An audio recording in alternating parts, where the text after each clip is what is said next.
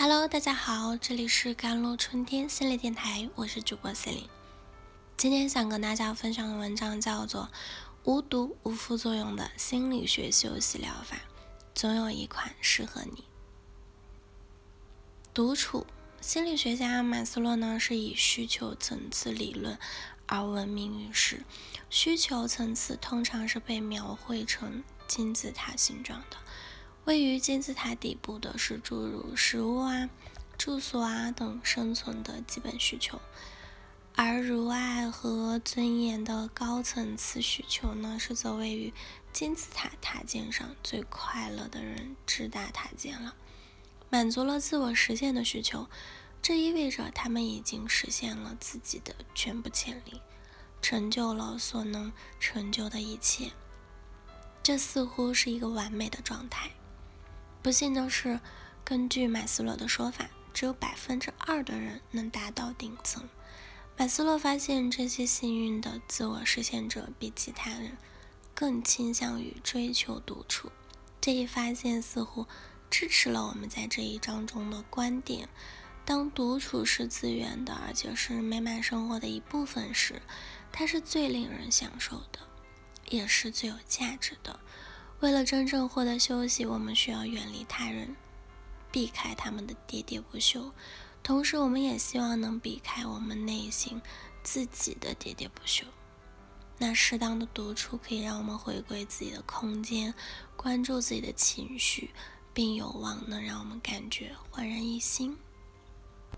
适当的独处呢，还给我们机会去深入思考，去发现自我。激发创造力和新思想。第二呢，我们一起走进大自然。直觉上，我们知道大自然能够使人平静。在日本是，人们认为森林对人具有良好的治愈效果，为此他们还专门起了一个名字——森林浴。当医生要病人想象一个令人放松的场景时，他们通常会让患者在脑海中想象出一幅。阳光明媚的海滩景观或者山区的景观，诚然，我们脑海中想象出来的自然风景，不论在视觉上还是在时空上都是非常具体的。例如，当一个人说他要搬到乡村去居住时，我们脑海里就会想象出他在一个完美的夏日欣赏户外风光的景象。而不是火车一在晚点后，他拖着疲惫不堪的身躯，在一个寒冷的夜晚穿过一条漆黑的乡间小路回家的场景。甚至，嗯，有人是把走进大自然视作一种治病的良药。那理查德·马威是患有抑郁症的，朋友知道他长期以来热爱大自然。都建议他到乡间去走走，他的医生甚至还提议亲自开车带他去看附近放飞的风筝。然而呢，一切皆突然。我曾经去他诺福克的家中看望他，他告诉我这种肤浅的自然疗法，事实上会引起反作用。他说，过去让我感动的无言以对表达东西，现在却引起我情绪的丝毫波动。这种感觉糟糕透了，我感觉我被他抛弃了，因为我再也无法与生命中最重要的世界联系。然而，当他搬到东英吉利之后，他的病情渐渐好转，又重新开始感受到自然强烈的感染力。我知道大自然的千变万化影响了我的心灵。你盯着一片沼泽。看了十分钟后，你会发现它已经完全不同于之前。这种变化和从变化中恢复的感觉，深深地植入了我的内心。这才是对我影响最深的，成为一个有生命的系统的一部分。这个生命系统不像我们呢想象的那样可怕，那样僵硬老套，而是一个多变的、适应性很强的系统。在个这个系统中，水驱动着一切。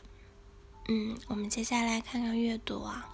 为了充分理解为什么阅读是能让如此让人放松的，我们有必要思考一下，阅读时我们的大脑会发生什么。在某些方面，我们对书籍的掌控要强于其他媒介的。看电视时，你可以按暂停键、后退键或者关掉电视。虽然我们通常不会这么做。多伦多大学的雷蒙德发现呢，一旦我们开始看一部电影或者一个电视节目，就很可能从头看到尾，因为大多数时候我们是与他人一起看电视的。读一本书就不一样了，除了最扣人心弦的惊悚小说，我们不太可能一口气读完。甚至当我们在专心读书时，我们可以不假思索地停下来，翻回到前面重读的几段，或者读到某个地方时完全睡着了。这一切都意味着我们花一段时间才能读完一本书，但这阅读变得轻松。我们按照自己的节奏和方式读书，这意味着我们可以掌控读书时的情绪，因为我们是和作者一起在脑海中。共同塑造人物，我们可以决定把恶棍塑造的多么可怕，或者是把英雄塑造成多么勇敢。如果我们愿意，我们可以虚构出一条和我们的街道一样的街道，或者我们可以想象故事就发生在离我们家不远的地方。我们可以让故事中的人物看起来像我们的熟人，也可以让他们完全像外国人。作者虽然设定了一些规定，但我们仍有很大的创作自由。